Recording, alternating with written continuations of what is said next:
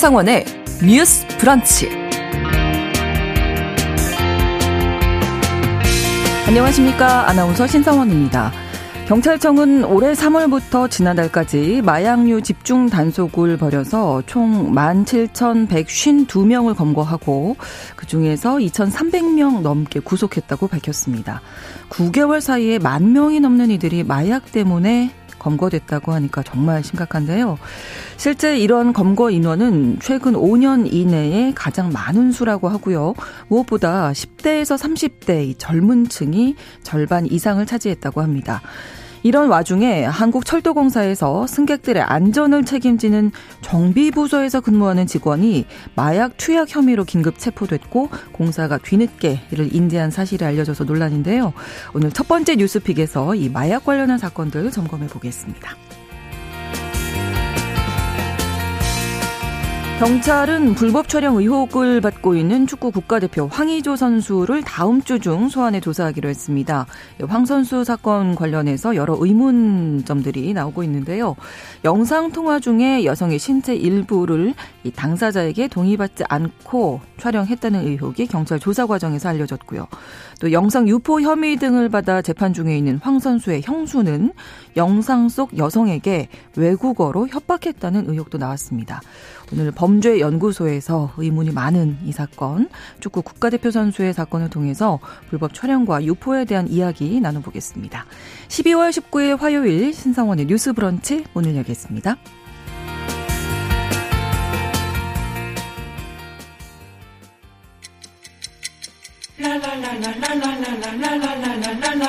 듣고 공감하고 진단합니다. 우리 사회를 바라보는 새로운 시선. 신성원의 뉴스 브런치 뉴스 픽. 뉴스 브런치 청취자 여러분과 함께 소통하며 만들어 갑니다. 유튜브 통해서 실시간으로 보실 수 있고요. 여러분의 의견도 기다리고 있습니다. 짧은 문자 50원, 긴 문자 100원이 드는 샵 9730, 우물정 9730번으로 문자 주실 수 있고요. 또 라디오와 콩 앱으로도 많은 의견 기다리고 있겠습니다. 화요일의 뉴스픽 한겨레 신문 박다혜 기자, 조성실 시사평론가 두 분과 함께합니다. 어서 오세요. 네, 안녕하세요. 네, 반갑습니다. 자, 올해 경찰청이 올해 3월부터 11월 마약류 집중 단속을 벌여서 검거된 인원이 17,000명이 넘잖아요. 이게 엄청난 수죠. 깜짝 놀랐어요. 네. 근데 많이들 놀라실 거예요. 왜냐면은 최근에 마약 관련 기사 정말 많이 음. 보셨을 거예요. 그 네. 그 용산에서 어떤 그 마약 네. 집단 투약 이후에 뭐 떨어진 사건도 있었고 뭐 여러 가지 뭐 저희 대치동에 있는 뭐 마약 네. 음료수 사건도 있었고 그래서 아니 이게 불과 저희가 어렸을 때만 해도 한국은 마약은 예, 뭐 상상도 예, 못한 그 마약 청정국이다라는 네네네. 게 되게 어떤 우리나라 특징이다 이렇게 좀 알려졌었는데 최근에 정말 많이 늘어서 네. 말씀해 주신 대로 경찰청이 이제 올해 8월부터 11월까지 집중 단속을 했어요. 네. 근데 이 한번 그 결과 정말 5,523명을 검거하고 네. 이 중에 이미 836명이 구속을 했거든요. 근데 정말 많이 늘었죠. 근데 여기에 플러스 검거 인원 자체가 네. 지난해 같은 대 같은 기간 대비해서 한 33% 증가를 했고요. 네. 이제 올해 1월부터 11월까지 그러니까 총 검거 인원은 아까 말씀해 주신 대로 17,152명으로 음. 굉장히 이것도 지난해 같은 기간에 비해서 38.5% 증가한 음. 수치라서 굉장히 늘었고 어 이게 사실은 너무 잘 아시겠지만 예전에는 그러니까 정말 극소수가 이제 하는 어떤 마약이었다면 네, 요즘에는 네. 합성 마약 형태로 굉장히 넓게 퍼지고 어. 있기도 하고 어 이게 비단 이렇게 구매해서 실제로 하는 경우뿐만이 아니라 공급하거나 유통하는 유통책들도 많이 음. 들어와 있는 상태여서 아 정말 저도 이제 어제 이 발표 나온 거 보고서 정말 이제 더 이상 한국은 음. 마약 청정국이 아니구나라는 생각을 했습니다. 왜냐하면 이게 네. 10대에서 30대 젊은 층이 또 급속히 늘고 맞습니다. 있다. 이게 네. 우려되는 부분이잖아요. 이것도 정말 네, 깜짝 놀랐는데 예전에는 한 몇 년 전 코로나 이전만 네. 해도 그런 건 있었어요. 클럽 같은 곳에서 음. 이렇게 소위 몸에 그 흔적이 남지 않는 근데 음. 술에 타서 이제 먹일 수 있고 아, 네. 그래서 범죄에 사용될 수 있는 마약들이 좀 음. 유통되고 하고 그래서 그랬는데 사실 이 코로나 시기를 거치고 우리가 그 사이에 뭐가 발달했냐면은 어 비트코인 열풍 불었 거 아, 아시죠? 그렇죠. 근데 이제 요즘 이런 걸로 구입을 하거든요. 음. 그래서 어 다크웹 아무래도 이 저 저는 이 젊은 층이 많은 이유 중에 하나가 음. 마약이 유통되는 주요 경로 중에 하나가 결국엔 SNS, 텔레그램 같은 메신저 음. 그리고 다크웹 같이 어쨌든 인터넷을 조금 더 잘 알아야 하는 그렇죠. 정말 그냥 일상생활 하는 사람들이 다크웹을 접속할 일은 많지는 않거든요. 근데 다크웹 같은 것도 접속이 용이하고 그걸 잘 음, 이해하고 있고 가상 네, 가상 자산도 잘 이해하고 이걸 로 음. 거래를 할 수 있고 이런 사람들이 조금 더 많이 참여를 할 수 있는 환경이 되다 보니까 네. 말씀해 주신 대로 10대에서 30대가 전체의 67.6%거든요. 어, 70% 가까운 숫자예요. 그러니까 이렇게 젊은 층을 중심으로 늘어난 건 아마 마약이 유통되는 방법, 방식에도 음. 영향을 좀 있겠다라는 그런 생각이 듭니다. 네. 네. 60대 이상도 많이 늘었다면서요. 아, 네. 좀 어르신들도 많이 늘긴 네, 어떻게 보면 전 연령대가 사실 전 연령대가 많이 노출이 돼 있는 상황인 어. 것 같고 60대 이상은 이제 사실 뭐 크게 뭐 그러니까 디테일한 연령별 이유가 나와 있지는 않지만 그런 경우도 있을 것 같아요. 왜냐하면은 사실 펜타닐 패치라고 해서 네. 진통제의 아. 마약 성분이 들어가 있는 경우가 많고 네. 또 이후에 조금 짚어보겠지만은 음. 그런 마약류 처방 같은 게 제대로 관리되지 않으면 음.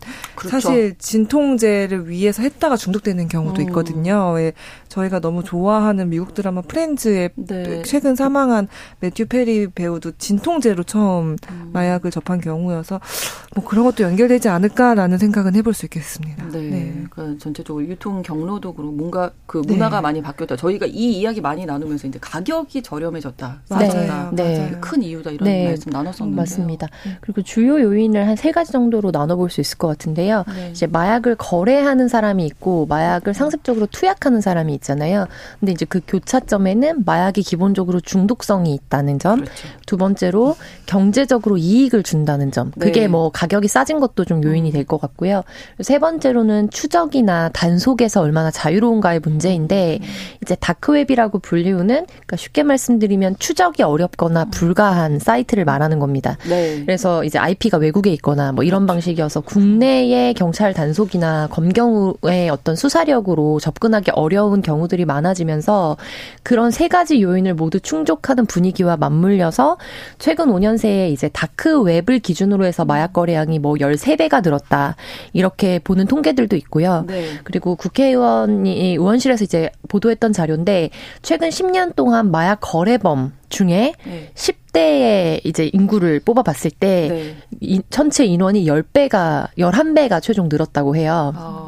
그래서 이제 11배 이상의 이제 청, 청소년, 아동 청소년에 해당하는 10대가 참여를 했다는 건데 생각해 보시면은 아동 인구는 급격하게 줄고 있거든요. 그러니까요. 네. 아, 그러니까 사실은 이게 아. 통계의 약간 함정인데 그거를 뭐 기준으로 치자면은 전체 이제 10대 중에 얼마나 거기에 노출됐느냐를 보면 또 다른 통계가 나올 것으로 보이고요. 네. 그래서 이런 것들을 쭉 봤을 때 이제 10대도 당연히 안전지대가 아니고 대한민국 자체도 안전지대가 아니다라는 음. 거를 좀 볼 수 있을 것 같습니다. 네, 왜냐하면 저희가 제가 한 3월 말쯤부터 네. 뉴스 브런치 진행했는데 음. 마약 사건 한 10번 여러 번 했어요. 네, 그렇죠. 네. 네. 그만큼 많이 지금 진짜 심각하게 유통되고 음. 있다라는 걸 어, 알수 있는데 네. 저는 어떻게 보세요? 이게 참 문제가. 네. 말씀해 주신 대로 뉴스픽에서도 마약 음. 이슈를 많이 다뤘었고 저희가 네. 아까 언급한 대로 여러 가지 사건들이 수면 위로 드러나 가지고 알려지는 경우가 많아서 그것만으로도 사실 사태가 심각하다는 생각이 좀 들거든요. 네. 근데 저 약간 어렸을 때는 본드 함부로 하지 말라는. 어, 맞아요. 칠공주 약간 이런 영화 같은 거, 써니 이런 거 보면은 본드가 그거였죠. 근데 이제 네, 그, 네. 그 정도 수준이 아니고 정말 이제 네, 넘어선 거죠. 넘어섰고, 네, 네, 심각한 거고 말씀드린 대로 이게 어, 그러니까 사실 다크웹 같은 그게 주요 경로기는 음. 한데 생각보다 너무 쉽게 사실 그 약을 통해서 접할 수가 있거든요. 아까 펜타닐 패치도 말씀을 드렸는데 그러니까요. 특히 저는 여성분들 그리고 특히 10대 여성 친구들 한창 이 외모에 민감할 수밖에 음. 없는 시기에 다이어트 약 처방 받으면 아. 다이어트에 마약성 다이어트 약이 있거든요. 네. 나비약이라고 불리는 약이 있는데 그게 식욕 억제제일 거예요. 식욕 음. 억제제인데 거기에도 마약성 성분이 있어서 그거 처방 정말 음. 주의하셔야 되고 네. 그냥 건강하게 먹고 운동하시면 됩니다. 네 그런 거 받지 시간이 마시고 좀 오래 걸리더라도 네, 네, 네 어차피 그렇게 빼봤자 요요로 다시 돌아온다는 말씀 꼭 들어드리고 싶고 네. 근데 그런 식으로 약을 처방 받 으면서 중독되는 음. 경우가 많은 거예요. 꼭 이게 마약이다 하고 어떤 경로를 통해서 어둠의 경로를 통해서 뭐 아니라 접촉 최초로 한 게 아니라 네. 아, 나도 모르는 사이에 그렇죠 경계심이 더 얕아질 음, 수밖에 음, 그렇죠. 없죠. 그리고 실제로 사실은 이런 펜타닐 패치라고 그러니까 펜타닐 사실 합성 마약이라서 진통 성분이 있기는 한데 음. 정말 주의해야 되는 성분이거든요. 그거랑 저희 수면 유도제 음. 이것도 향정신성 약품인데 중독이 네. 되면은 마약과 같은 저희 약간 프로포폴 투약도 많이 나오죠. 그래서 그렇죠. 그런 식으로 음. 쓸수 있는 거를 정말 조심해야 되는데 실제로 의사들도 이거를 좀 과잉 처방한 경우는 음. 처벌을 받아요. 네. 최근에도 이제 서울중앙지검에서 이 펜타닐 패치와 향정신성 수면 유도제를 상습적으로 불법 처방했다고 해서 네. 두 의사가 이제 선고를 징역 2년 벌금 5천만 원 이렇게 받았는데 사실 죄질에 비해 좀 너무 가볍지 않은가라는 음. 비판이 있고요. 실제 실제로 사실 검찰은 아마 징역 3년, 1년 이렇게 구형을 했을 거예요. 아, 징역 5년, 1년을 구형을 했군요. 그래서 아, 네. 그렇게 구형을 했는데 음. 다 절, 반 이하로 이제 음. 떨어진 상태로 일단 판결이 나긴 했는데 심각하죠. 왜냐면은 일단은 한 가정의학과 의사 같은 경우에는 304차례에 걸쳐서 이 음. 패치를 4,826장을 처방을 했대요. 근데 이게 정말 필요한 처방이었냐라고 하면 예를 들어 뭐 허리 디스크 통증이 있습니다 하는데 팬, 패치 처방해주고 아. 그런 식으로 이제 이게 이미 그 연간 그 처방 권고량이 120매로 한정이 돼 있는데 아, 그러면 거기 40년치를 처방을 해버리는 어. 거예요. 너무 오, 과하죠. 네, 그래서 이 의사 같은 경우에는 어. 이렇게 의료용 마약을 불법 처방해서 구속 기소된 첫 사례이기도 음. 하고요. 네. 또한 의사 같은 경우에도 한 686장을 처방을 했어요. 그래서 이제 이게 약간 통증이 있다는 말만 듣고 그거를 좀 약화해 주려고 했는데 이게 적절하지 않았다. 치료 목적이라고는 하나 너무 과잉이고 네. 직업 윤리를 훼손했다라고 음. 판단을 했습니다. 네. 네. 최근에도 계속 또 마약 관련 이야기들이 나오고 있어서 열차를 정비하는 코레일 직원이 마약 투약 혐의로 구속됐다. 네. 충격이죠. 굉장히 충격 받으셨을 네. 것 같아요. 왜냐면은 이제 열차를 운행하는 기관사뿐 아니라 관제사 그리고 정비하는 직원에 이르기까지 기본적으로 이제 정신질환에 문제가 있거나 네. 혹은 공공보건이나 이런 부분에서 우려를 끼칠 수 있을 만한 요인이 있는 경우 이제 현업에서 배제시키거나 아예 음. 채용 단계에서 거르도록 하고 있습니다. 법 규정에 그렇게 네, 그렇, 거죠? 그렇습니다. 근데 네. 이제 이번 같은 경우에는 법의 미비점을 이제 악용을 해서 음. 사실은 코레일 측에서 이 거를 전혀 모르고 있다가 네. 이번에 구속이 되면서 사실은 이게 알려지게 된 거거든요. 구속영장이 나오게 되면서. 음. 근데 그 연유가 어떻게 되냐면 이제 수년 전에 실제로 본인이 이제 마약을 투약했던 이력 때문에 기소가 됐고 네. 근데 그 당시에 개인적으로 이제 병가 형태 혹은 개인적인 사유를 써서 네. 이제 회사를 휴직을 한 겁니다. 그래서 아. 1년간 재판 절차를 거치, 거치고 최종적으로 본인이 이제 집행유예를 받게 되면서 다시 복귀 복귀를 한 거죠. 그랬군요. 네. 근데 공공기관 운영에 관한 법률을 보게 되면 음. 업무와 관련된 형사상 기소를 당했을 때는 네. 자동적으로 관련된 정보가 공공기관으로 가도록 되어 있어요. 아, 그걸 여쭤보려고 했어요. 네. 지금. 그래서 우리 법이 완전히 미비한 상태는 아닙니다. 네. 그런데 이제 규정을 보시면은 업무상 관련된 부분이기 때문에 네. 이게 이거는 개인과 관련된 부분이잖아요. 그러니까 우리가 직관적으로 봤을 때는 업무에 영향을 결과적으로 미치지만 그렇죠. 현재의 법률 용어로 규 정되어 있는 것에 음. 해석적으로 음. 봤을 때는 사실은 반드시 이렇게 이관이 되도록 되어 있지는 않은 겁니다. 아, 그래서, 그래서 몰랐군요. 네, 공공기관의 아. 운영에 관한 법률 제 53조의 2항을 보면 수사기관 등은 공공기관의 임직원에 대하여 직무와 관련된 사건에 관한 조사나 수사를 시작할 때와 마칠 때 10일 이내에 공공기관의 장에게 해당 사실과 결과를 통보하여야 한다.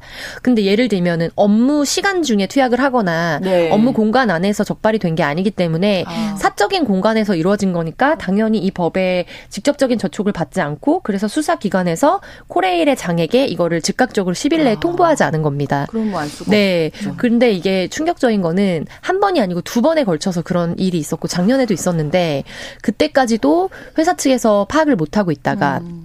이번에 두세, 두 차례, 두세 차례에 걸쳐서 투약을 하면서 이게 던지기 수법이라고 하는데 오프라인에서 네네네. 던지기 수법을 음. 이제 추적하던 중에 이 사람이 수사망에 이제 잡히게 돼서 아. 결과적으로 코레일 측에서 이것을 인지하게 된 거죠.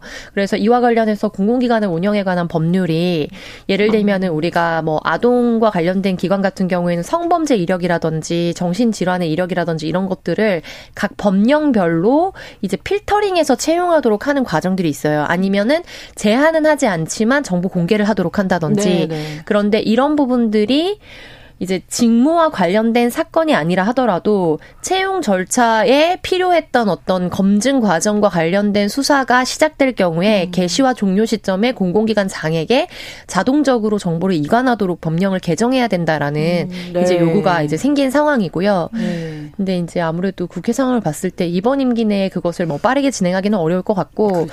다만 다음 임기 때에는 네, 반드시 네. 이런 부분에 대한 미비점이 음. 좀 개선돼야 된다라고 볼 수 있겠습니다. 그러게요. 이게 정말 위험한 건데요. 그렇죠. 마약 투약을 한 상태에서 정비를 하시면 이게 잘못됐을 경우에 큰 사고 모두 죽는 겁니다.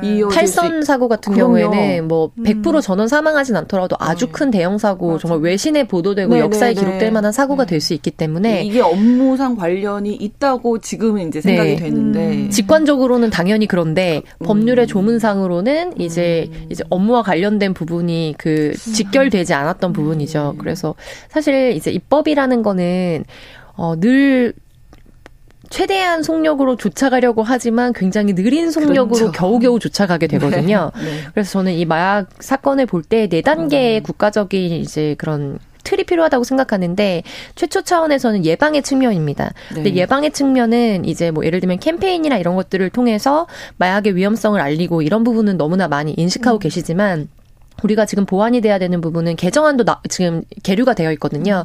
근데 뭐냐면 정보통신 사업자 그러니까 네. 예를 들면 포털 사이트 관계자나 사업자들에게 이와 관련된 것이 게시글이 올라왔을 때 음. 정기적으로 그것을 필터링해서 게시글을 정지시키거나 계정을 정지시키도록 하는 책임을 개개인이 신고해서 뭐 공공기관에 접수를 한 형태가 아니라 네. 포털 사이트가 수익을 많이 얻기 때문에 음. 일정 부분의 인력과 그다음에 그 시스템을 이용해서 그거를 자동 필터링 할 수 있도록 해야 되는 거. 그렇죠. 정보통신망과 관련된 거는 사실 성범죄에 있어서도 계속해서 그렇죠. 요구가 있었거든요. 기술이 너무나 빠르게 발전하니까요. 음. 그래서 그 부분과 관련된 이제 예방적인 과정 그리고 이 적발의 부분입니다. 네. 수사나 적발에서 지금 이제 상시적으로 마약을 이제 수사를 하겠다라고 발표를 한 상황이 상황이고 네. 올해 들어서 또 본격적으로 검거를 많이 하고 수사를 음. 하면서 또 음. 검거가 많이 되기도 했거든요.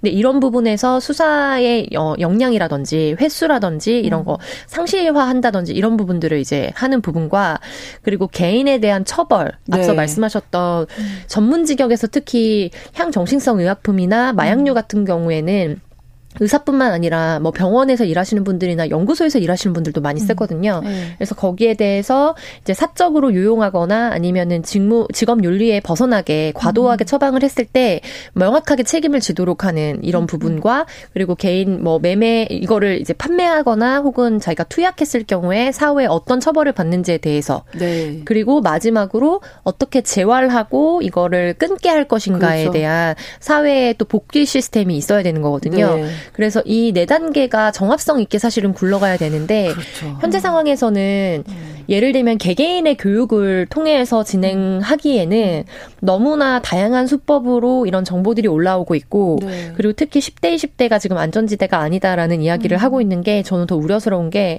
문득씩 우리 사회에 이번에 지금 최종적으로 우리 예상 그 출산 출산율을 네. 봤을 때 0.66 막 이렇게 찍히거든요. 음. 침몰하는 배에 타고 있는 게 아닌가 이런 생각이 음. 문득씩 들 때가 있어요. 음. 그런데 그런 것과 교차적으로 이제 아동 청 소년들이 이렇게 마약류에도 음. 너무나 무방비 상태로 사실 노출이 음. 되어 있다. 음, 그리고 이게 개인의 오프라인에서 어떤 교육의 수준을 넘어서 주변의 친구들도 너무 쉽게 접근하고 음. 온라인이 이들에게는 세계인데 이 세계에 접속함과 동시에 완전 새로운 세상이 열리는 네. 그래서 이 부분과 관련해서 저는 한 가지를 꼽는다면 사실은 정보통신 사업자들에게 더 많은 책임을 물려서 음. 모든 걸 막을 수는 물론 없습니다. 그렇죠. 그러나 그 부분에서 사실은 알고리즘이 자동으로 생성된다고 하지만 문제 제기하면 알고리즘도 바뀌거든요. 음. 철학이 담기는 거기 때문에 이 부분에 대해서 좀 예방적인 공익적 역할을 하도록 음. 담보할 필요가 있다고 생각합니다. 예방, 적발, 처벌, 재발, 네. 치료까지 네. 네 가지 트랙을 잘 이제 운용을 해야 된다 이런 음. 말씀해 주셨는데 또 한 가지 사건이 야구공 속에 마약을 숨겨서 네. 일반 입시킨 외국인 16명이 구속 송치됐습니다. 야구공은 네. 상상도 못했네요. 최신 사례예요. 이것도 어제 네. 막 발표된 거고 말씀해 주신 대로 경북 경찰청에서 검거를 했는데 태국 사람들이요. 태국인 마약사범들이고, 어, 이 사람들이 야바라는 네. 새로운 합성 마약이거든요. 이게, 그러니까 이게 계속 다 새로운. 나와요. 네. 계속 나와요. 새로운 마약. 네.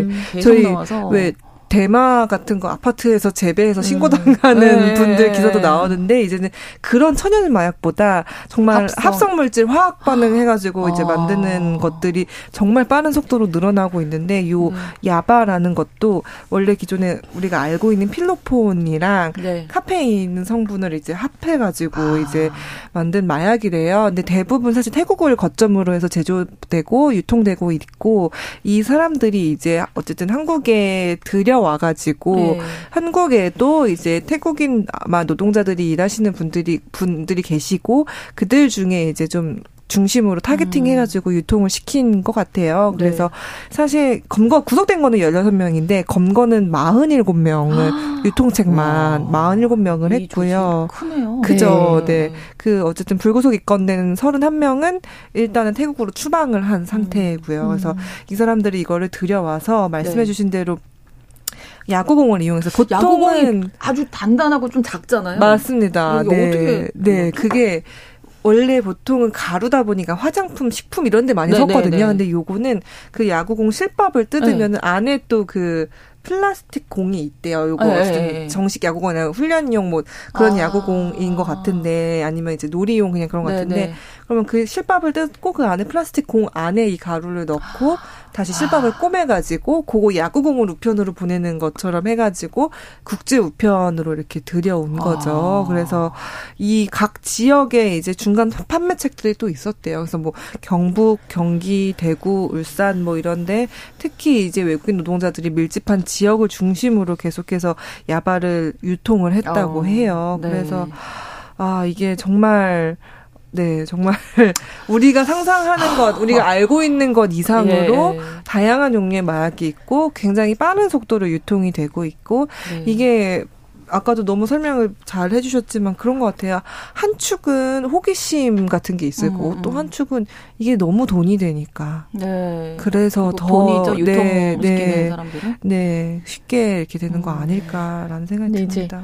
아뭐 야구공에 그거를 사실 음. 공정 과정을 거치는 거잖아요. 저 정도면 네. 어떤 네. 제조가 아니고 공정을 같이 네. 거치는 건데 제조와 공정을. 네. 근데 그도 그럴 것이 지금 우리가 하반기 마약 특별 단속을 해가지고 범죄 몰수전 추징 같은 거를 보전 음. 조치를 막 하고 그다음에 음. 일정 부분은 다시 막 회수하고 이런 조치를 한 게 약 10억 원 정도로 지금 개수가 어, 되거든요. 어, 네. 근데 이게 뭐 사실 증빙이 법정에서는 돼야 되는 것만 하는 거니까 그것보다 실제 양이 더 많겠죠, 비용은. 네, 네. 근데 지금 말씀하신 이 야바라는 거는 국내에 들어온 게 8만 2천 정이거든요. 밀반입한 게. 네. 근데 그게 시가로 41억 원입니다. 돈이 되는 거죠. 예, 규모가 어느 정도인지 이해가 예, 되시죠? 예, 예. 그래서 직관적으로 이제 40명이 붙어서 이 사업을 음. 이제 목숨 걸고 할 수 있을 정도의 사실은 음. 이 수익이 된다는 부분과 음. 어떤 산업이 된 거죠. 그렇죠. 음. 그, 그런데 중요한 거는 지금 이게 아무래도 태국 중심으로 새로 뭐 생긴 그런 신종 수법이다 보니까 음. 또 이게 국내에 있는 태국 이주 노동자에 대한 어떤 차별적 시선으로 가서는 안 된다. 아, 왜냐하면 그렇죠. 앞서 말씀드린 것처럼 음. 외국인 사범이 전반적으로 전체적으로 양이나 이런 게 증가하긴 했어요. 인구 수나 인원 그러니까 인 인원수죠. 인원수 네네네. 같은 게 증가하긴 했는데 네. 전체적으로 우리나라는 그러니까 국내인들은 자국민은 멈춰 있고 외국인 사범이 들어와서 물을 흐리는 그런 개념이 아닌 거거든요. 아니죠. 전체적인 네. 총량 자체가 그래프가 전체적으로 기울기가 가파르게 늘고 음. 있는 사, 상황이고 외국인 사범들 사범들이 어떻게 더 접근을 많이 하냐 하면 여기가 시장이 커지기 때문에 음. 그러니까 상호 선 좋은 의미는 아니지만 선순환이 사실 그 산업에서 이루어지고 음. 있는 안 좋은 구조인 겁니다. 네. 그래서 이런 부분에 있어서 자각이 필요한 상황입니다. 그렇습니다. 잠시 후에 저희 또 2부에서 뉴스픽 계속 이어가겠습니다. 11시 30분부터 일부 지역에서 해당 지역 방송 보내드리겠습니다.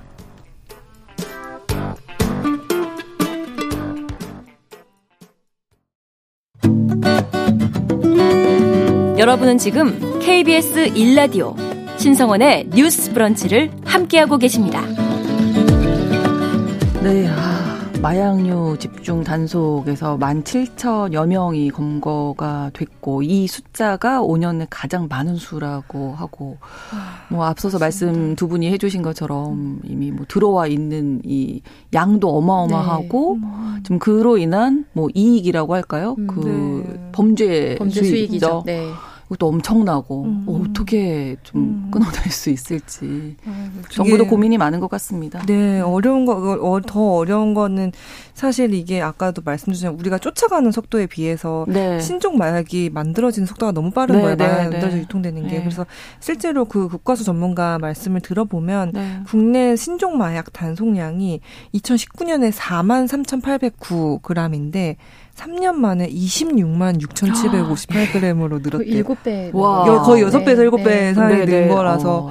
이거는 이제 아무리 뛰어들어도 사실 이 속도를 따라가기가 너무 음. 힘들다 보니까 그래서 또 나오는 얘기가 이제 아, 이 마약을 전담하는 부서를 만들자. 마약청 같은 걸 만들자라는 네, 네, 네. 얘기가 나오고 있고 그 너무 아, 잘 아시는 그 남경필 전 경기도지사죠. 이분도 네. 장남이 이제 사실 마약 투약을 하게 되면서 얼마나 그 가족들이 고생했는지를 좀 이제 얘기를 하고 있는데 일단 어쨌든 어떤 경로든 한번 접하게 되면은 거기서 빠져나오는 게 자유로 빠져나오는 건 정말 힘들기 음, 때문에 그렇죠. 그리고 우리가 저희가 앞에서 계속 얘기한 것처럼 사실 특히 젊은 사람들이 이렇게 되는 거는 국가적으로도 계속해서 마이너스죠. 네, 네, 네, 손실이고 위험이고 네. 더 퍼질 수 있게 되는 그 위험 고리를 우리가 차단해 줘야 되는데 음. 그렇기 때문에 이런 마약 같은 그 정책을 좀 총괄하고 피해자들 지원해 줄 수 있는 어떤 마약청 같은 걸 만들어야 음. 된다라고 음.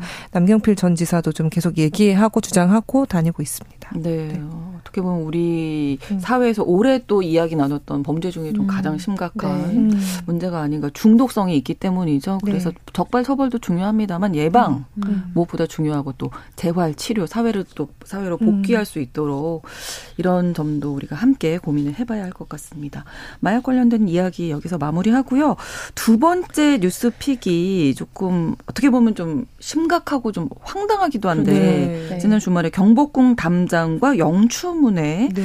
두 건의 낙서 사건이 발생했습니다. 1차, 2차가 있는데 박다희 기자님 좀 정리해 주실까요? 아, 네. 네, 맞습니다. 16일 새벽에 한 번 17일 밤에 한 번 이렇게 두 번 범죄가 일어났는데요. 네. 그 16일 새벽에 남자, 여자 두 명이라고 아, 지금 수사 결과로 나왔거든요. 근데 스프레이를 가지고 이제 뭐 영화 불법 공유 사이트를 이제 담벼락에 정말 크게 적었더라고요. 사진을 보니까. 그래서 그렇게 적은 사건이 발생을 했고 그 다음 날 밤에 이제 모방 범죄죠. 그래서 한 20대 남성이 이제 그 옆에 그 근방에 이제 와가지고 또 스프레이를 뿌려서 낙서를 했는데 뭐 어떤 뭐 가수와 앨범 이름이라고 해요. 근데 일단 뭐 어쨌든 둘 다 명백하게 법을 위반한 네. 범죄 행위고요. 그 일단은 이제 경복궁 차원에서 또 이거를 문화재청이 이제 나서서 이제 음. 지우고 있기는 한데 일단은 그 두 번째 모방 범죄를 한 분은 자수를 해서 일단은 음.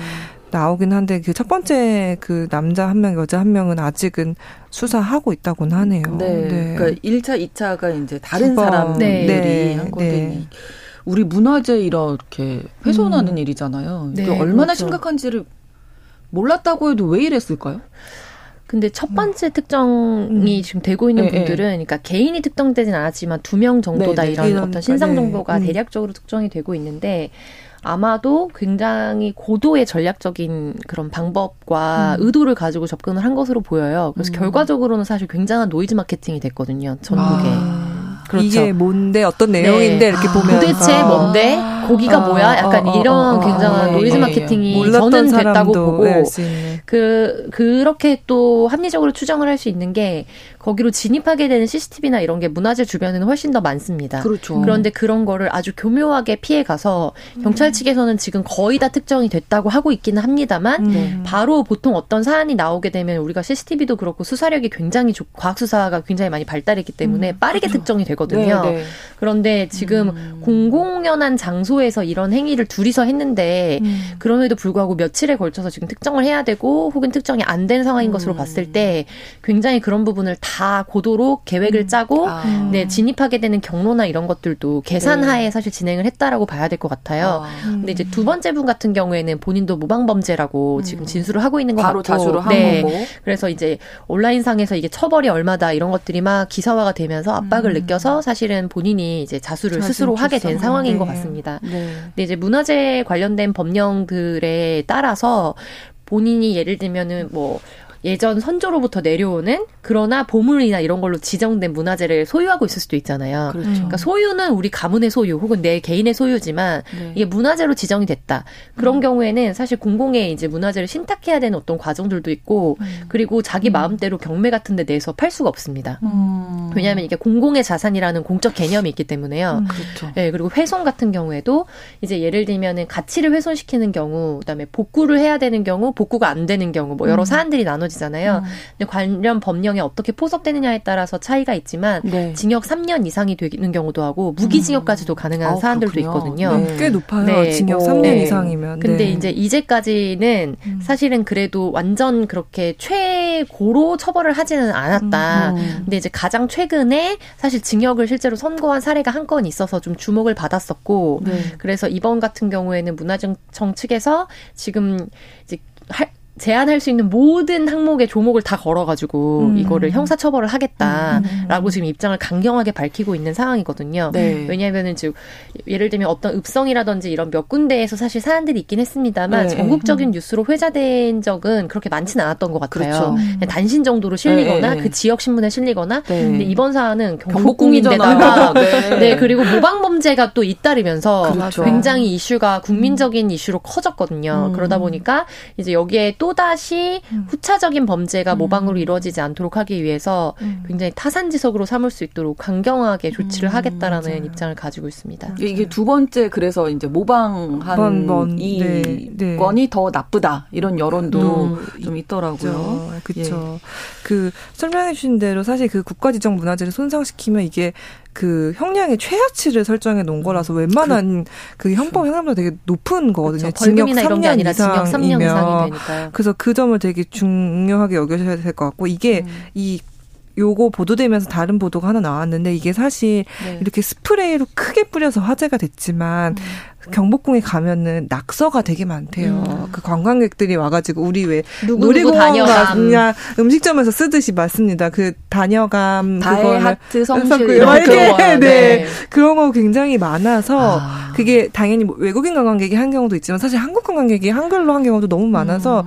이거는 한 번 다시 이렇게 좀 주의를 그러니까요. 기울이셔야 될 것 같아요. 왜냐하면 네. 이런 지정 문화 유산에 음. 글씨를 쓰든 그림을 그리든 뭐 색이든 이건 음. 다법 네, 위반 네, 네. 행위고. 아니고 이걸 어길 경우에는 어떤 그 처벌도 당연히 받고요. 음. 그 원상 복구를 당신이 하거나 이렇게 명령을 받거나 아니면은 이렇게 이제 지운 전문가가 지우는 경우에는 그 비용 청구할 수 음. 있거든요. 그러니까 음, 이런 점 명시하셔서 이제 어떻게 관광이나 여행 가셔서는 꼭 하지 않는 것을 한번 저희가 다시 한번 유념을 해야 네. 될것 같아요. 그리고 문화재 훼손 하니까 딱 떠오르는 게 네. 남대문 네. 그렇죠. 아. 징역 10년 확정되셨던 그렇죠. 네. 예. 정말 아, 네. 그 뉴스했던 기억이 나네요. 갑자기. 충격 너무 충격이었죠. 어떻게 이럴 수가 있나. 2차 그 충격은 아 그런데 누구도 사실 문화재 그 당시에는 사실 보호책이 되게 부족했거든요. 예, 맞아요. 그래서 누구라도 맘먹으면 다 불태울 수 있는 게 국가 문화재였다니 이거에 굉장히 이렇게 쉽게 불탈 수 있다니 예. 그렇죠 정말 예. 이렇게 쉽게 접근할 수 있다니 근데 왜 이런 사람들은 왜 그런 거뭐 나온 게 있을까요 혹시 그때 당시 남대문 같은 경우에는 본인이 이제 소유하고 있던 토지 보상이 음. 마음에 안 음. 들어서 이제 뭔가 이 국가에 대한 분노를 표출하고 싶은데 이제 남대문을 고르신 것 같아요. 굉장히 잘못된 선택이셨죠. 네, 네 근데 그렇고 저희가 문화재는 문화재인 만큼 네 정확하게 그대로 네, 네, 네 하는 데 의미가 있고 그래도 다행인 거는 어쨌든 문화재청 말 들어보면은 아마 이 원, 스프레이를 지우고 원상 복구는 가능할 것 같다. 네, 근데 네. 다만 이 원상 복구를 하려면 계속 약품을 바르면서 지원하는 과정이 있기 때문에 음. 그 옆에 기존에 있던 그 담장의 돌보다는 질감 차이가 네, 날 수는 있다라고 음. 말을 한 상황이고 뭐 어쨌든 문화재청 도 주변에 뭐 CCTV도 조금 더 늘리고 그 순찰 감시도 강화하겠다라고 음. 밝힌 상황인데요. 비단 경복궁뿐만이 아니라 그러면. 지역의 어느 곳에 있는 문화재든 네, 네. 저희가 소중히 다뤄야겠죠. 네, 하물며 네. 남의 집 담벼락에도 지금 낙서를 하면 아, 안될 판인데요. 네. 그리고 이게 그냥 집에서 지우듯이 이렇게 빡빡 문질러서 지우는 그렇죠. 게 아니라 레이저 처리를 하고 지금 음. 이 사안 같은 경우에 최소 일주일 이상 전문 인력이 다 붙어서 해야 되기 때문에 음. 이제 이후에 구상권 청구처럼 이제 비용 맞습니다. 청구를 했을 때도 어마어마한 비용이 나올 것으로 예상이 되고요. 네. 그리고 동기 같은 경우에는 이렇게 그냥 뭐 예를 들면 노이즈 마케팅을 하는 경우도 있고 음. 자기의 어떤 분노나 불만? 이런 것 때문에 표현하는 것도 있지만 네. 음. 이제 해외에서는 최근 논란이 됐던 게 굉장히 유명한 명화들 수백 년 된 명화들에 음. 물론 커버가 씌어 있었기는 했습니다만 거기다 페인트 같은 거를 뿌리는 음. 환경 운동의 급진적인 아, 한 네. 방식으로 해서 거기서도 기소가 음. 되고 이런 사건들이 있었거든요. 음. 그래서 동기는 굉장히 좀 다양하다고 볼 수 있을 것 음. 같습니다. 그렇군요. 자, 이렇게 마무리하도록 하겠습니다. 화요일의 뉴스픽 한겨레 신문 박다혜 기자, 조성실 시사평론가 두 분과 함께 이야기 나눴습니다. 고맙습니다. 감사합니다. 수고하셨습니다. 신성원의 뉴스 브런치는 여러분과 함께합니다. 짧은 문자 50원, 긴 문자 100원이들은 9730. 무료인 콩앱과 일라디오 유튜브를 통해 참여해 주세요.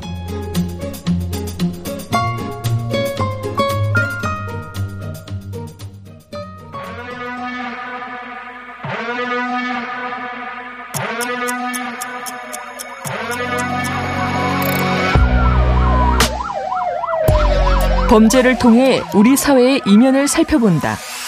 뉴스 브런치 서혜진의 범죄 연구소. 우리 사회에서 벌어지는 범죄를 통해 세상의 이면을 살펴봅니다. 그리고 더 나은 사회로 가기 위해서 연구하는 시간입니다. 서혜진의 범죄 연구소 오늘도 서혜진 변호사와 함께하겠습니다. 어서 오세요. 네, 안녕하세요. 자, 오늘은 어떤 이야기 해볼까요? 오늘은 사실 여러 차례 다루긴 했었는데요. 불법 촬영 범죄를 다시 네. 한번 다뤄보고 또 최근에 그 황의조 선수 사건이 있었어요. 축구 예. 국가대표 선수 이 황의조 선수의 불법 촬영 사건이 지금 여전히 음. 어, 관심의 대상이 되고 있어서 이 사건을 그렇죠. 통해서 다시 한번 불법 촬영과 또 유포에 대한 이야기를 한번 나눠보려, 나눠보려고 합니다. 네. 음, 지금까지 새롭게 좀 나온 뉴스들 어떤 게 있을까요? 어, 지금 네. 일단 뭐 다들 아실 거예요. 그 황의조 선수가 가지고 있었던 그 휴대폰에 네. 소지하고 있었던 그 어, 일종의 뭐 그 촬영물 이런 네, 것들을 네, 네, 가지고 이제 유포 협박을 받았다라고 알려져서 네. 최초로 이제 그 황 선수가 이 유포범에 대해서 아 협박범에 대해서 좀 누군지 확인하고 처벌해 달라는 취지로 고소를 네. 했거든요. 그렇죠. 그런데 찾아보니 이 협박범이 황희조 선수의 형수였다는 네. 사실이 밝혀졌죠. 이 부분이 이제 많은 분들이 좀 놀라워 음. 하시는데 아마 황 선수도 그 형수가 가해자인지 모르는 상태에서 고소를 했던 것 같아요. 그렇겠죠. 그래서 그 뭐 구속영장 실질 심사하는 과정에서 뭐 확인한 바에 따르면은 네. 이미 형수인 걸 확인하고 어, 형수에 대한 처벌을 원하지 않는다라는 음. 의사를 제출 어, 처벌 불원서를 제출했다고 이렇게 또 밝혀지기도 했었고요. 네. 어, 이 협박을 했던 형수는 이제 구속이 되어서 지금은 네. 이제 서울중앙지방법원에서 재판을 받고 있습니다. 아. 그런데 최근에 이제 뭐 알려진 상황은 네. 어, 다른 피해자가 또 있다라는 음. 거또 경찰 수사 과정에서 황 선수의 휴대전화에 어, 좀 촬영 이 동의돼 동의받지 않은 촬영물인 것 같은 그런 것들이 좀 있다라는 그런 것들이 새로 밝혀지게 됐습니다. 네, 지금 재판 받고 있는 이 형수가 네. 불법 촬영당한 여성에게 협박을 했다. 맞아요. 예. 어, 황 선수만 협박 유포에 대한 협박을 한 음. 것이 아니라 네. 그 영상에 등장하는 여성에 대해서도 음. 직접적으로 협박을 했다라고 네. 어, 이 부분도 새롭게 알려진 건데요. 어, 일단 황 선수에 대해서 어떻게 협박을 했냐라고 보면 지난 6월에 네. 그 SNS에 일단 자기가 어, 황의조 선수의 전 연인이다 이런 식으로 이제 글을 쓰면서 황의조와 이제 여성들의 어떤 그 좀 사생활이죠 그런 네. 모습이 담긴 사진과 동영상을 SNS에 유포 를 이미 했고요. 네. 그리고 어, 황 선수가 이 다수의 여성과 이런 관계를 가지면서 어, 상당히 좀 피해를 주고 있다라는 주장을 했습니다. 그래서 그 당시에는 사실 많은 사람들이 글의 내용만 봐서는 어 정말 황 선수의 전 연인이었나 네, 네, 네. 아니면 또 어떤 다른 피해가 있나라고 음. 생각했는데 아무튼 이 글을 올린 사람이 이제 그 황 선수의 형수로 밝혀졌던 거고요. 예. 네. 근데 또 황 선수의 그 형과 함께 매니저 역할을 했다라고 음. 알려져서 사실 네. 사람들이 더 놀라웠던 것 같습니다. 근데 뭐 아. 새롭게 이제 협박을 했다는 내용을 보면 네. 그이 아까 말씀드렸던 그 여성에게 협박한 그 부분은 네. 그황 선수가 이 여성과 영상 통화를 하면서 네. 이 여성에게 좀 뭐 신체를 노출해 달라 이렇게 요청을 한 부분이 있나 봐요. 근데 아. 그렇게 하자 황 선수가 이 영상 통화하는 과정에서 녹화하는 기능 있죠. 네. 그 녹화 기능을 활용해서 그 과정을 어, 영상 녹화를 했던 거예요. 음. 근데 그 부분에 관련해서 이 여성은 사실은 전혀 몰랐어요. 몰랐던 거고요. 네. 네. 그리고 이 황 선수의 이 형수가 어 이런 그 영상물에 등장한 여성들에게 네. 어그 이거 당신 맞냐? 그리고 황희조 여자가 되게 많다. 이런 사진 다 음. 업로드할 거다. 이런 식으로 협박을 했다고 해요. 네, 그걸 또다 네, 영어로요. 네. 영어를 써서. 네. 네. 근데 되게 다 뭐 이렇게 음. 요즘엔 초등학생도 다 이해할 수 있을 정도의 영어를 썼어요. 네. 네. 그리고 황 선수에게도 어 직접적으로 음. 영어를 써서 협박을 또 했어요. 아. 네, 내가 당신 영상 많이 가지고 있다. 자신을 좀 감추기 위해서 그런 것 같아요. 네. 영상이 봅니다. 공개되면 뭐 어떤 어떤 일이 일어날까로 오. 이런 식으로 사실 사실 누가 봐도 뭐 영어라고 하더라도 어 협박의 메시지임은 음. 사실은 부인할 수 없는 그런 방식으로 이제 협박 영어 메시지를 보낸 것으로 밝혀졌습니다. 조사 과정에서요. 어, 근데 왜 그랬을지가 형수잖아요. 그러니까요. 매니저 네. 역할도 네. 했고 네. 형과 함께. 네. 근데 사실 이게 협박의 내용으로만 보면 음. 유포를 이게 그 촬영물을 가지고 있는 것을 기화로 한 그런 유포범들의 전형적인 협박의 음. 수법이긴 하거든요. 네. 근데 이 사건은 조금 특이한 것이 어쨌든 뭐 저희가 다 알 수는 없지만 어 그 형수가 왜 이런 행동을 했는지 그것도 어쨌든 그 황 선수의 전 연인을 사칭한 걸로 네. 지금은 보이잖아요. 그렇죠. 그런 왜 이래야만 했는지에 대해서 음. 아마 뭐 가족의 뭐 밝힐 수 없는 사정이 있다든지 그런 건 뭐 있을 수 있는데 이 부분이 이제 많은 사람들이 이해하기 되게 어려운 음. 지점인 것 같습니다. 네. 근데 이 형수는 이런 부분 일단 자기 범행을 좀 부인하고 있어요. 아, 내가 그래요? 그런 게 아니다. 어, 어, 내가 그런 게 아니고 네. 이거는 네. 내가 해킹 당해서 어, 내가 한 것처럼 됐다라고 주장을 했다고 합니다. 근데 그런 부분은 다 나오지 않나요? 네. 경찰 조사에서? 근데 해킹을 당해서 그런 건지. 그렇죠. 그 어느 정도 이게 혐의가 입증이 됐기 때문에 사실 그렇죠. 구속도 된 것이고 그렇죠. 검찰에서도 같은 의견으로 이제 기소를 한 것인데 네. 어, 사실 이 해킹에 대해서는 검찰 아, 경찰도 한번 이제 브리핑하는 과정에서 얘기를 했던 것 같은데 음. 해킹의 가능성이 매우 낮다라는 음. 의견을 밝힌 적도 있어요. 네. 그래서 아마 이것도 분명히 주 주장을 했기 때문에 조사를 당연히 안 안 할 수 없는 부분 이었고 그렇죠. 해킹의 가능성이 매우 낮고 음. 실제 이 범행을 실행한 사람이 이제 형수가 맞다라고 판단했기 때문에 지금 재판을 받고 있는 거겠죠. 네. 네. 촬영으로 이렇게 이용한 협박 의 경우에는 처벌이 어떻게 되나요? 어, 촬영물 이용 협박죄는 원래는요 성범죄가 아니었어요. 2020년 5월 이전에는요 아. 그냥 일반 형법상의 협박죄가 성립했거든요. 네. 근데 이게 촬영물 이용 협박죄는 되게 좀 양상이 특이해요. 우리가 협박이라고 하면 어떤 그 해악을 상대방에게 고지를 해야 되거든요. 그렇죠.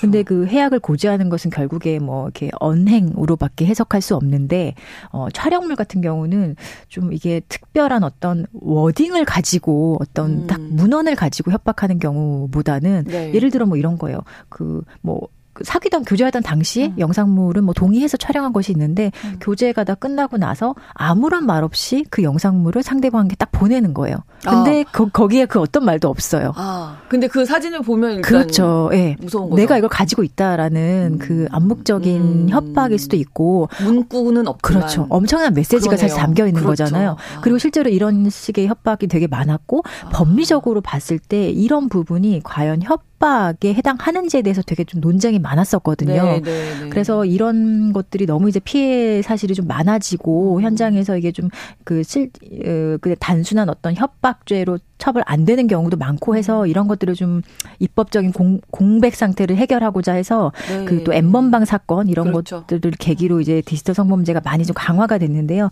법률에서 이게 성폭력 처벌법에 촬영물 등을 이용한 협박죄, 강요죄를 신설하게 됩니다. 이건 음. 일반 협박죄보다 사실 상당히 좀 무겁게 처벌해서요.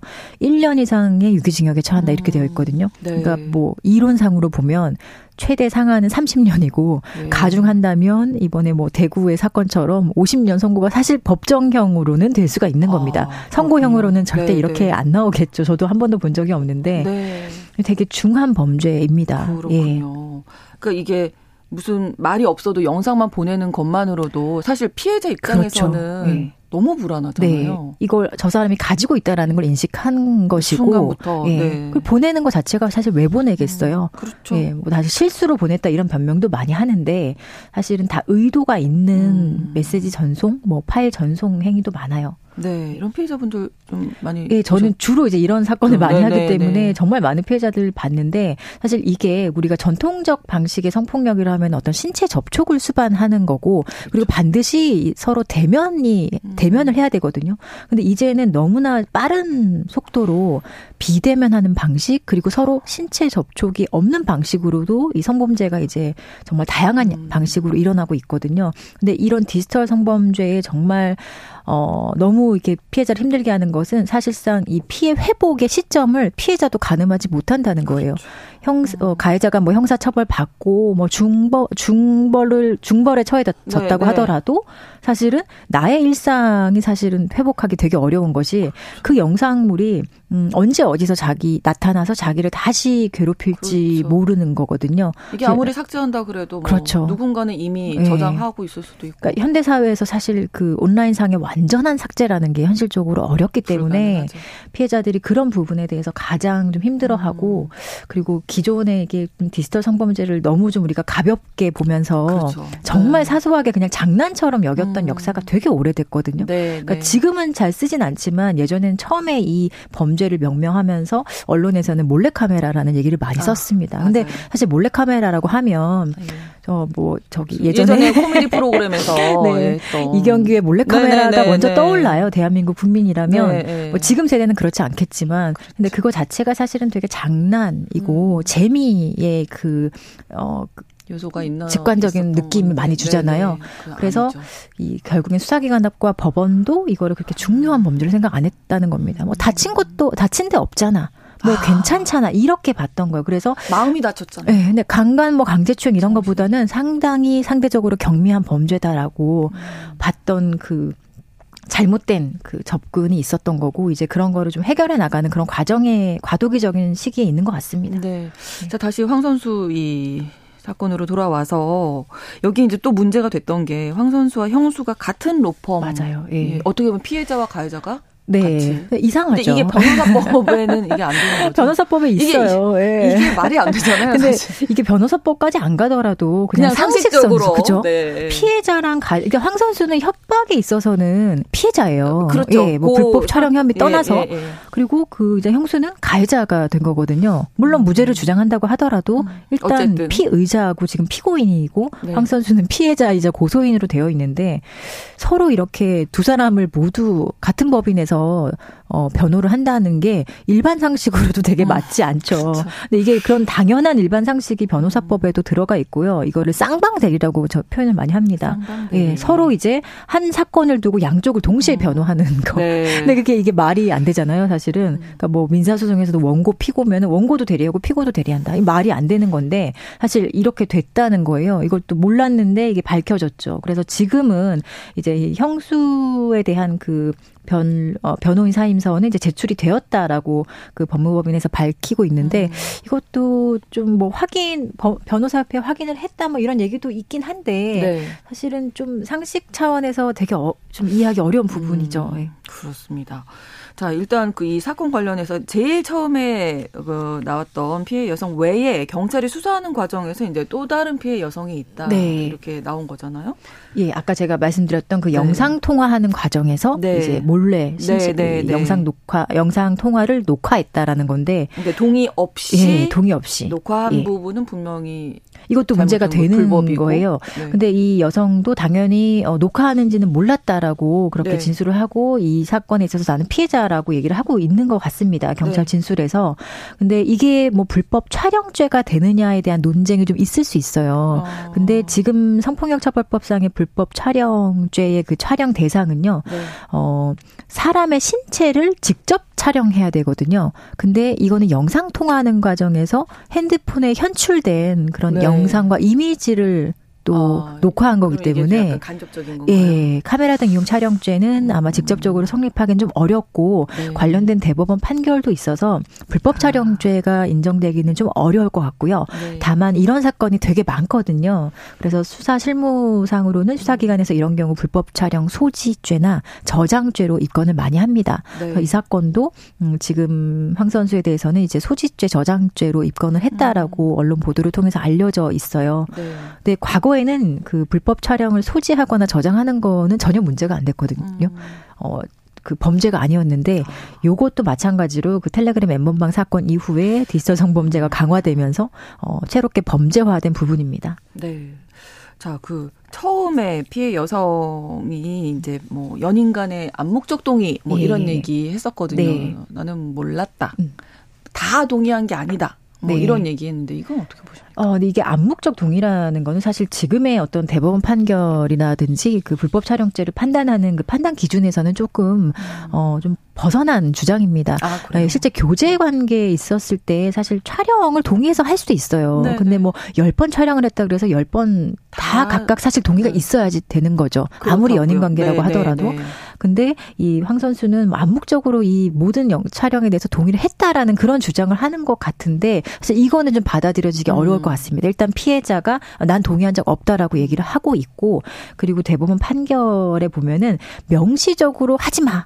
음. 찍어선 안 돼. 이렇게 얘기를 하지 않았다라는 네. 사정 가지고 이거를 동의했다라고 추정하면 안 된다라는 판결이 있어요. 그렇죠. 어렵나요, 말이? 좀 네. 어려운데 그러니까 미뤄 짐작하면 네. 안 된다. 맞아요. 예. 예. 그러니까 이런 식으로 뭐 어. 명시적으로 하지 마라는 얘기가 없었다고 하더라도 어. 이거를 어, 동의했다라는 요소로 보면 안 된다라는 안 된다. 판결입니다. 예, 네. 그렇습니다. 일단 다음 주에 경찰이 황 선수 불법 촬영 혐의로 2차 출석 통보했는데 어떻게 조사가 들어갈지 좀 지켜보도록 하고요. 아무튼 이, 이 사건은 어, 좀 어려운 것 같아요. 어, 이 사건이 정말 네. 어, 불법 촬영이 네. 정말 모든 쟁점이 다 있어요. 복잡한 사건입니다. 그렇습니다. 네. 저희 범죄연구소 서희진 변호사와 함께했습니다. 고맙습니다. 네, 고맙습니다. 뉴스브런치 화요일 순서 마치고요. 저는 내일 오전 11시 5분에 다시 오겠습니다. 고맙습니다.